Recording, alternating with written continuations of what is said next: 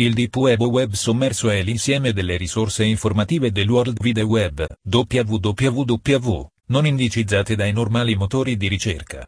Per spiegare la mole di dati presente nel Deep Web si utilizza la metafora dell'iceberg, dove la parte al di sopra dell'acqua corrisponde a tutte le pagine del web indicizzate dai motori di ricerca, il cosiddetto web accessibile, mentre la parte sostanziale dell'iceberg si trova sommersa e corrisponde al web sommerso.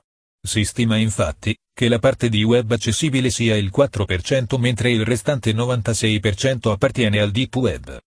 Di questa categoria fanno quindi parte nuovi siti non ancora indicizzati, pagine web a contenuto dinamico, web software e siti privati aziendali.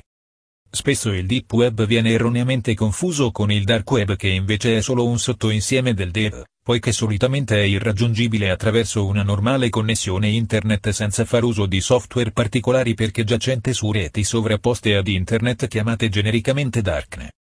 Le darknet più comuni sono Tor, I due P e Freenet.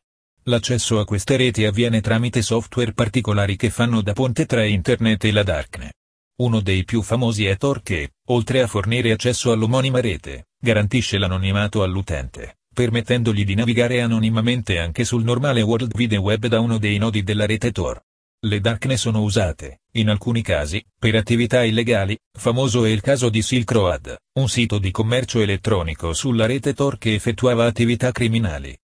Il Dark Web è il lato più profondo e oscuro del web, quello più nascosto, irraggiungibile, illegale e raccapricciante, ed è per questo che non bisognerebbe mai addentrarsi in questi siti. Pedopornografia estrema, gore, vendita di droghe di ogni tipo, di armi, di identità, di account personali, sono solo alcune delle attività in vendita in questo pattume del web. Le transazioni vengono fatte tramite Bitcoin, la valuta virtuale non tracciabile, per cui è semplice effettuare scambi di denaro per prestazioni illegali. Molti utenti che si sono addentrati del Dark Web dicono che ci sono siti dove è possibile acquistare le prestazioni di hacker o addirittura di hitman o killer professionisti. O addirittura entrare nelle cosiddette red rooms dove è possibile vedere scene di persone torturate in diretta live.